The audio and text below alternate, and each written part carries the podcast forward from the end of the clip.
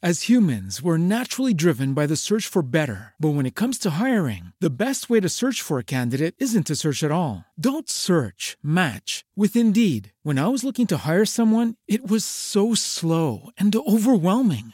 I wish I had used Indeed. If you need to hire, you need Indeed. Indeed is your matching and hiring platform with over 350 million global monthly visitors, according to Indeed data, and a matching engine that helps you find quality candidates fast. Ditch the busy work. Use Indeed for scheduling, screening, and messaging so you can connect with candidates faster. And Indeed doesn't just help you hire faster. 93% of employers agree Indeed delivers the highest quality matches compared to other job sites, according to a recent Indeed survey. And listeners of this show will get a $75 sponsored job credit to get your jobs more visibility at Indeed.com slash podcast. That's Indeed.com slash podcast. Terms and conditions apply.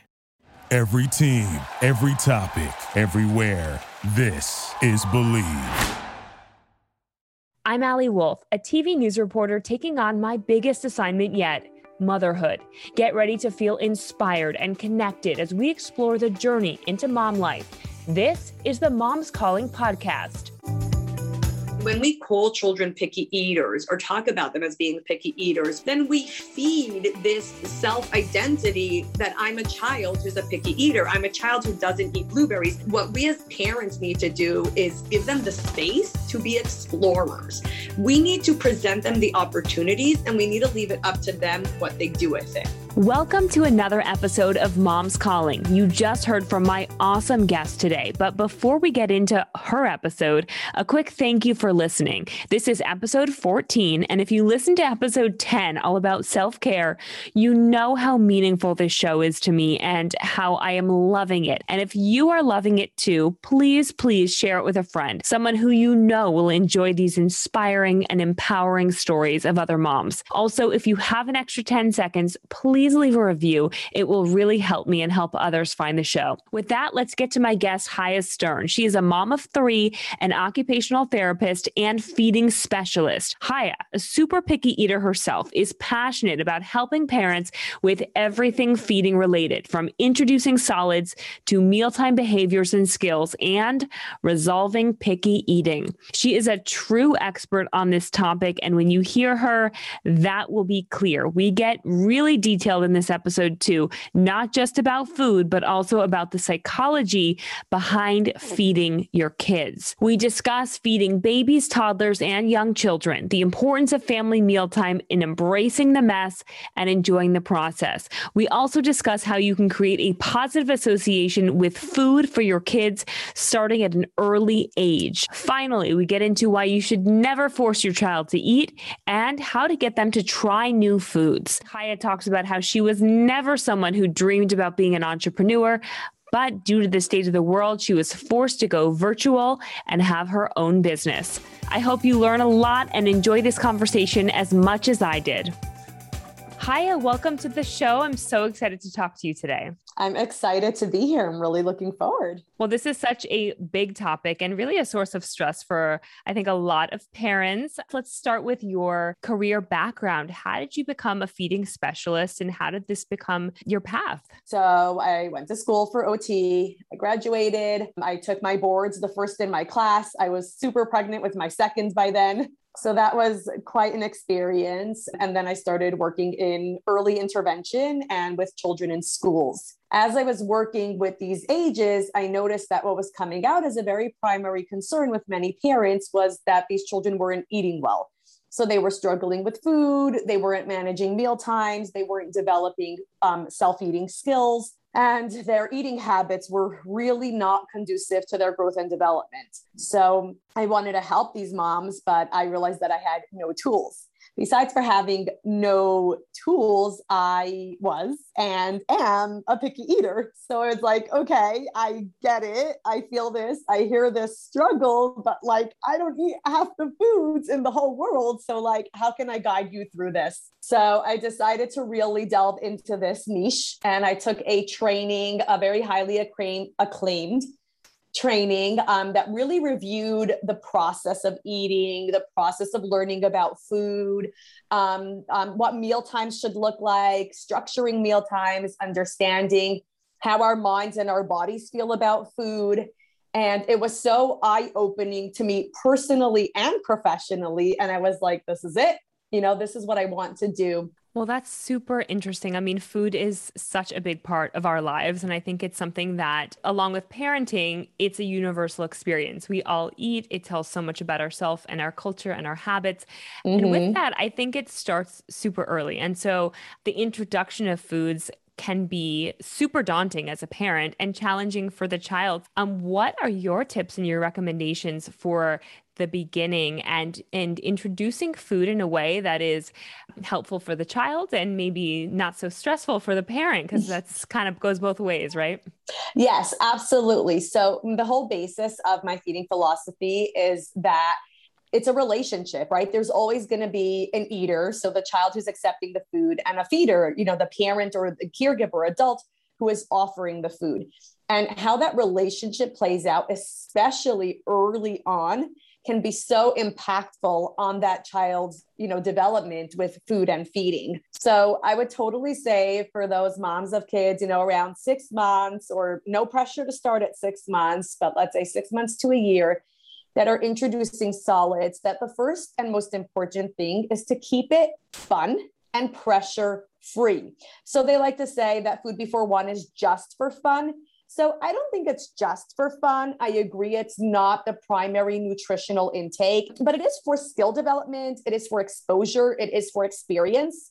And as far as keeping it fun, I do agree with that because if children start off their early feeding with a negative association with meal times and food, they're not going to want to eat. They're not going to develop the skills that they need, and there won't be any interest. So, I would say starting with understanding if your child is actually interested in food versus mom's interested, therefore, baby must eat so what you want to see is is baby sitting upright? Are they looking for food? Are they reaching for food? Are they leaning forward and opening their mouth when it's being offered to them? I don't think that the method that parents use to feed their kids is so important. I think more the connection and the following the child's cues for readiness and interest, that would be like number 1. A lot of parents have this fear of a mess and constantly clean up as their babies eat. And this is cleaning up like their space and their personal bodies. And it's very intrusive and distracting. No grown-ups would want someone to scrape a spoon across our face, collect a little bit of saliva filled leftovers, and refeed it to us. But we do it to our babies all the time. And I would recommend that should be the first thing for parents to stop. With the mess, yes, I think as parents, it's hard to just watch your baby just make a huge mess and and see that there's very little food actually going in the mouth. So you would say just embrace the mess and just let it be. Absolutely. Enjoy it. I mean, it's such a great positive food and sensory experience for your child. So, really, the work is on the caregiver to just let it go, just love it.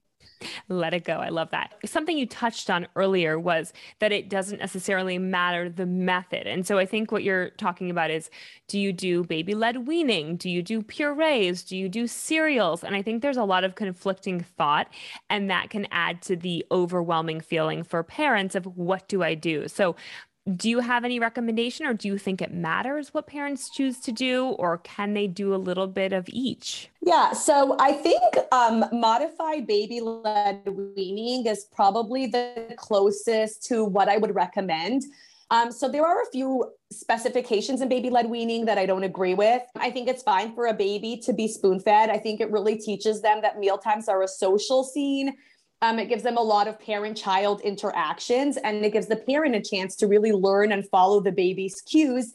And then the baby learns to trust that they will only be fed if and when they are ready. Um, I also think that babies should and can eat purees. There's nothing wrong with them. They're most definitely not a safety hazard. Um, for babies who are early on in their skill development, they are by far the safest foods for them. If you don't want to blend it all up or don't want to do those baby jars, that's fine. You know, fork mash, home make it. Any method of food prep is great. You know, focusing on those fruits and vegetables, I would say, is the most important. Um, and then for the babies who are really interested and ready for table food, I mean, let them have at it unless it's clearly a choking hazard. Um, babies can manage a lot more foods than people think. You don't actually need teeth to eat almost anything. Things that are hard or need to be broken through, those require teeth. Things that are super tough and chewy, like meats, those might require teeth. Anything else that's either made into small pieces or very moist um, or breakable, easily breakable or mashable. Um, those things are good for babies' first foods. I want to tell you about a product I love. It is the Mule Baby Whiteboard, the easiest way for new parents and caregivers to coordinate baby care. You can log feedings, diaper changes, and sleep times. It is reusable. Just stick it to your fridge and start logging. There's also a twin version. Get 10% off your order on Amazon with the code MOMS CALLING. Enjoy! Are there any foods that you really like that are good foods for babies if they're developmentally ready to start solids? Like, what are some safe options? So, fruits and vegetables are always your best bet. They're the least likely to create a food sensitivity or an allergy.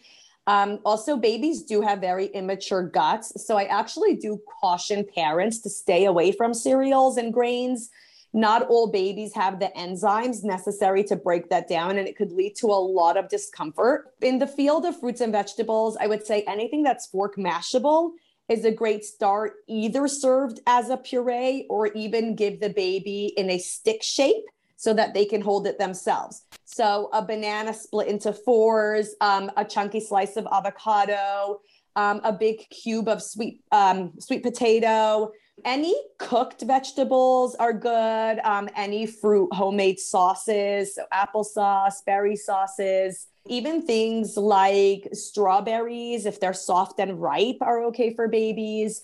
I personally found my baby to have a hard time with foods that are more watery um, and like chunky pieces like watermelon. He he needed a few months, you know, older than six months to be able to really manage that. And then things that break off in big pieces that are hard, like apples, I would wait until baby's a little bit better at chewing. I like that kind of rule of thumb of anything that can be mashed with a fork is is probably a good option. So that's a really good thing to keep in mind. So with that, I wanted to talk about you kind of touched on this as well. Just kind of that ritual and what we can start teaching our children because it seems like you know, even when they're under a year old, they can respond to the fact that we sit at the table when we eat and we have mealtime. So, what can families do early on to really establish good food habits or maybe a good relationship with food? Yeah. And you totally just touched on the number one. They need to be included in meal times. I cannot stress how important family meal times are. And some people get all worked up. Well, nobody's home with my baby. Well, wait, that, that's a big problem. Why is nobody home with your baby? Clearly, someone is there. It might be a nanny, a grandparent, a, a babysitter, the dad, whoever it is, the older siblings. If someone is there physically responsible for the baby, that person can sit with the baby to share a meal. Now, if you are starting your baby on more purees or more baby baby food, you're not necessarily going to want to eat that. But the more similar food that you can eat, maybe you're eating the same food prepared a different way, makes that connection between what older people eat and what baby eats. It makes that connection that we are sitting down to eat together. It gives that positive feeling we're connecting, we are sharing a moment, we are sharing a family activity. And that's like really the most important thing for establishing a good relationship with food and meal times.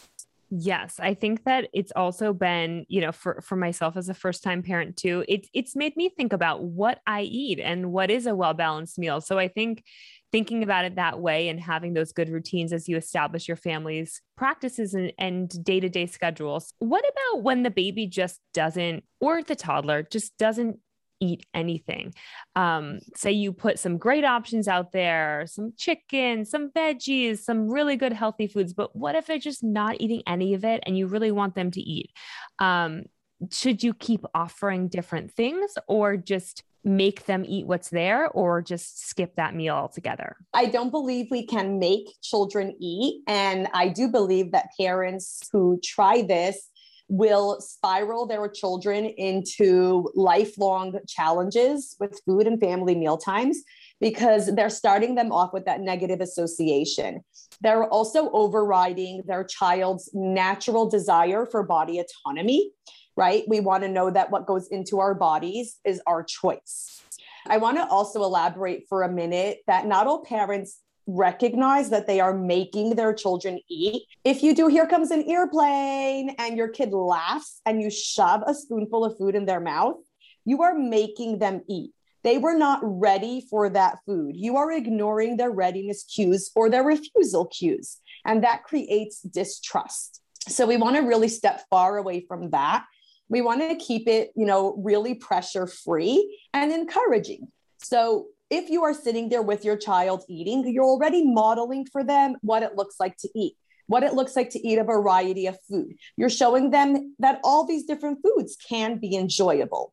So they're learning just by observing. Then you also noted that you're offering them a few food choices and you're offering them some variety. So that's number two. The more variety that you offer, the more likely your baby or toddler is to find foods that they do enjoy. And then you touched on something that we would call exposure. So, oftentimes, offering food might be just for exposure. So, that means we're letting go of the expectations that our child will eat or will eat this specific food. And we're just doing our part. We're fulfilling our responsibility, which is to offer it. Because if we think about it this way, if we never offer our child the food, if they're never exposed to it, if it never comes onto their tray or their plate, how can they ever eat that food? it doesn't exist for them. So it's really about going back to what is the parent's role and what is the child's role. For parents struggling to get kids to eat, Chaya recommends meals which include one highly preferred food that they'll usually eat, a food they'll sometimes eat, and a new food. She says this process can be tough for us parents, but we have to think about the psychological effects of our actions and our words when we serve a meal and we know that at least one of those foods our child is most likely to eat, at that point we say that we have really fulfilled our responsibility of making sure that there's at least a food they're most likely to eat and that the decision of if they eat, what they eat, and how much is really up to them. And we want to give children opportunities to explore this autonomy and to accept this responsibility on their own. And they really do learn this by having chances. And sometimes those chances mean that they might be hungry later. But if we never give them an opportunity to feel hungry, then they also can't recognize what satiation feels like. And that drive for satiation is what brings them to the table. It's what brings them to eat and possibly even to try new foods. So we really need to give them that opportunity to be offered a meal, for it to be their choice if and what they eat, for them to know that they might feel hungry after, and then for them to come to their next meal opportunity with more of a drive to eat because now they want the satiation. Okay, so it's really educating them about food, and a lot of it isn't really about the food, but sort of about teaching them the process and how how we eat rather than exactly what we eat. How we think about our children and how we describe them and talk about them, even when we think they're not listening, really impacts their behavior. And this is beyond you know meal times and beyond food. It's it's in all areas. We kind of give them like a label and then they may choose to live up to that for good or so to say for bad you know or, or, or in a functional way or a dysfunctional way and when we call children picky eaters or talk about them as being picky eaters or make assumptions like, you're never going to eat that, like, huh, are you kidding me? You're really asking me for blueberries? Like, I know you're just going to waste them. Then we feed this self identity that I'm a child who's a picky eater. I'm a child who doesn't eat blueberries. I'm a child who's not even going to request a new food because I know I'm going to be ridiculed. So, what we as parents need to do is give them the space to be explorers. We need to present them the opportunities and we need to leave it up to them what they do with it. There are specific strategies to help older children accept new foods. And I would say one of the key strategies is to get them involved in food prep because that gives them a pressure free opportunity for that exposure. What happens a lot of times in kids' heads is that if they are willing to taste something, there's a lot of implied pressure that they're also going to eat it. And that might be too much for them, that expectation, and they might take a few steps back and you know refuse to touch the food or refuse to even have it on their plate because they're scared of this progression of tasting to eating because there's a lot of pressure from their environment, usually from their parents. So when we work backwards, right, and we start with you know, helping with food preparation, which involves touching the food, smelling it, seeing it frequently, serving it to others, you know, then possibly getting them to serve it to themselves. Now we're working down the steps and we're working our way up in a much more relaxed manner that takes away that implied pressure that we're going to expect them to actually eat the food now in this moment. This way, we're giving them time to familiarize themselves and be more ready on their own, be more motivated on their own and interested on their on their own in trying it. Okay, super good info there. And I want to talk about this idea of making food and eating a game because I'm going to call out my mom, who is an amazing mom. But as a kid, we would be eating, and I remember her saying, Oh, who's in the clean plate club? And I think a lot of parents do this and don't realize what they're doing. So, are these games, are they damaging to kids? You know, what is a better way, a better approach of making food and mealtime fun without making it feel pressure or or like you're being forced to eat?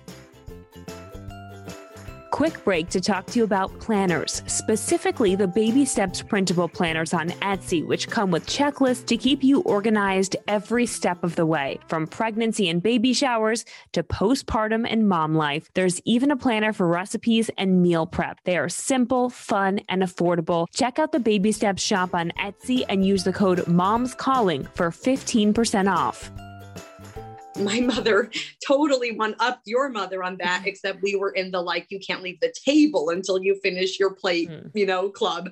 So that wasn't a club any of us really wanted to be in. I do discourage parents from requesting that their children finish their plates. It's not the parent's responsibility to determine how much their children need to eat. That's their children's job. Make the actual act of eating fun and playful while still leaving the option if what and how much they eat up to them. And we do this by turning food into fun things. So, like a piece of pasta can be a tunnel. And if you're having pasta and peas, the pea could be the car, and we're going to have it drive through the tunnel. Now, we might make the tunnel an extension of our mouth, and now we're driving the pasta through the tunnel into our mouth. And we're doing all of this by modeling or directing our children, kind of feeding them these like playful ideas but it's totally up to them, like if they'll do it and to what extent they'll do it. Other things that make food more fun is doing like decorating with food. So making like um, fruit faces on your plate, using things like songs. A super popular go to activity with my early intervention kids was doing the wheels on the bus with food. So I take like a baby carrot and the mommy on the bus would go sha sha sha. I would take, you know, crackers like Ritz crackers and the wheels on the bus are going round and round. Um, we would take any other stick shaped food, even something like pretzels, and we'd make them the wipers. And what we're doing with that is we're bringing the food items closer and closer to the mouth and then closer to, you know, kissing, licking, putting in your mouth, spitting it out, taking a bite, spitting it out, taking a bite, chewing and swallowing, which would be our end goal. It's fun, it's playful, it's engaging, and you're in, again, a pressure free way, bringing that food closer to your mouth. Chaya believes it's important for kids and adults to eat mostly the same meals at mealtime. Some of her go tos are roast chicken and potatoes, rice or quinoa, pasta, veggies like peas, carrots, and green beans, or even pizza, grilled cheese, PB&J, yogurt, and fruit. She says it's important not to sneak new foods into meals. So my kids really like meatballs and spaghetti. When I wanted to add a little bit, you know, more variety, so I put a little bit of shredded carrots into the meatballs meatballs. Now, here's the other key I didn't hide them in the meatballs. They were A, very apparent. B, I told the kids I'm trying a new meatball recipe. These have shredded carrots. It adds a very slight change in color and almost no change in flavor. So they know exactly what to anticipate. And they also can start to learn about shredded carrots in the context, you know, of cooked into meatballs. Um, and the meatballs was the food that they were already enjoying. If a parent isn't at the point where they can make a change like this, they might need to offer some meatballs with shredded carrots and some regular so that their children have that choice And in this case, they would just be focusing on exposure. One other thing that I would say about a dinner like meatballs and, and spaghetti, for example, is you can try meatballs and different pastas that are easier for younger kids to eat. Spaghetti is super tricky. And sometimes kids won't eat it simply because it's too much work and they don't think it's worth it. Other things they can do is play around with seasonings, you know, changing sauces, changing the sides that a main dish is served with for a child and for a family, any small change that you make, you can consider like a new dish, you know, or a new dinner. For me, it's about like, let's start with the base food. How can we get the kid to be interested in it? And then we can look at changes we can make both for more variety and for higher nutritional value. Okay, awesome. Now I kind of want to shift and talk a little bit more about having your own business and how you balance that, number one, and how you have shifted that business during COVID when everything went virtual. So I'd love to hear about kind of your progression in that way. So it really all tied in. It was very timely. But I was getting a little burnt out with OT. So I started really thinking about shifting to a private practice where parents would come to me, where they would be motivated, they would be paying, they would have the desire and the commitment to really make this work. But I really didn't know the first thing about starting a business. I was petrified. In my entire life, I have been known to say that I will never, ever have my own business. I will always be happy working for someone else. And then COVID hit, and we were like locked down, you know, from that first week, therapy in person closed down completely. It shifted virtual in a matter of days. And I was like, okay, if I could do this for the agency, if I could do this with the kids who I'm working with now, I could do this for my private clients. So I started a very slow process to building my business and I had help from several friends who had already established established businesses. Instagram played a huge role in it. That was like my first big learning curve and I was really nervous to keep pushing myself and like you know worried that people wouldn't be interested and obsessed with checking my likes, you know, and my insights um, I had to hire people to teach me Instagram, especially Instagram for business and just about, you know, using a business model in general. Clearly, I have discovered a passion for this business. So that really gets me through the day to day. I use my strategies on myself. So I feel very confident advertising that they work. That's helped, you know, me get through when I feel down what's hard about it is that it is very slow and i do feel that i'm at the point where i'm investing a lot and the returns are slower but i believe in it. So i look for every opportunity to get my information out there. I know the parents need the help and i, I want to help them and i can. Yeah no i think it's so interesting how this period this covid period has really been a forcing factor for a lot of parents of who have been thinking about, oh, maybe I want to go off on my own and do this. And it really forced it. So I'm wondering what's the biggest thing you've learned throughout this experience of having your own business and being off on your own during COVID? You know, what's the biggest lesson that's been beneficial for you? Really, the concept that so much could happen virtually was a big aspect. Um, I realize that it especially makes sense since I'm really working with the parents. I don't treat children directly. It also gave me access to people outside of my state, outside of my traveling distance. So these kind of things that, you know, just came up through this this experience that we've lived through and i guess just normalizing like people utilizing services virtually and then of course a lot of platforms popped up to help people advertise their businesses and since Instagram is universal anyways, you know, people all around the world really did have access to my content and to reach out to me and i'm able to provide the service to anyone anywhere because it's all virtual. Yeah no i think it's been kind of an amazing progression with this virtual world and it's become so normal. I mean here we are in two different parts of the country recording together and i think it's incredible. At the end here i want to get to some of our quick questions and i would love to know the best and the worst advice you have heard and this could be about feeding and in feeding kids or uh, just about parenting in general? The worst advice I have ever heard for feeding kids is just sit them in front of a video screen and they're going to eat. Yeah, and no. So mm-hmm. that doesn't work. And it comes often from pediatricians. And that's really sad for me to hear. With that, how do you like to take care of yourself? What do you do if you get some free time away from your three kids and um, and your husband? How do you take care of yourself? So I want to say reading. I'm a huge bookworm. I used to read several books a week. Outside of that, I like a good show. I love anything about pregnancy, birth, babies. So like call the midwife. I'm here for that. I like to swim. I like the occasional manicure. Okay, perfect. The last thing here is just to let the audience know where they can find you if they want to get your services or just to get in touch with you. Okay, so primarily my Instagram page, which is Eaters and Feeders, or you can search my name, Chaya Stern. That's actually spelled C H A Y A, and the last name is S T E R N. Um, I have a website launching very soon. That's going to be eatersfeeders.com. And you can also email me at chaya at eatersfeeders.com. Perfect. Well, Chaya, thank you so much for being on the show today. Thanks for listening. If you have any questions, concerns, or suggestions, I want to hear from you. Send me an email to momscallingpod at gmail.com. If you like the show, be sure to rate and review this podcast. See you next week for another episode of Moms Calling on the Believe Network.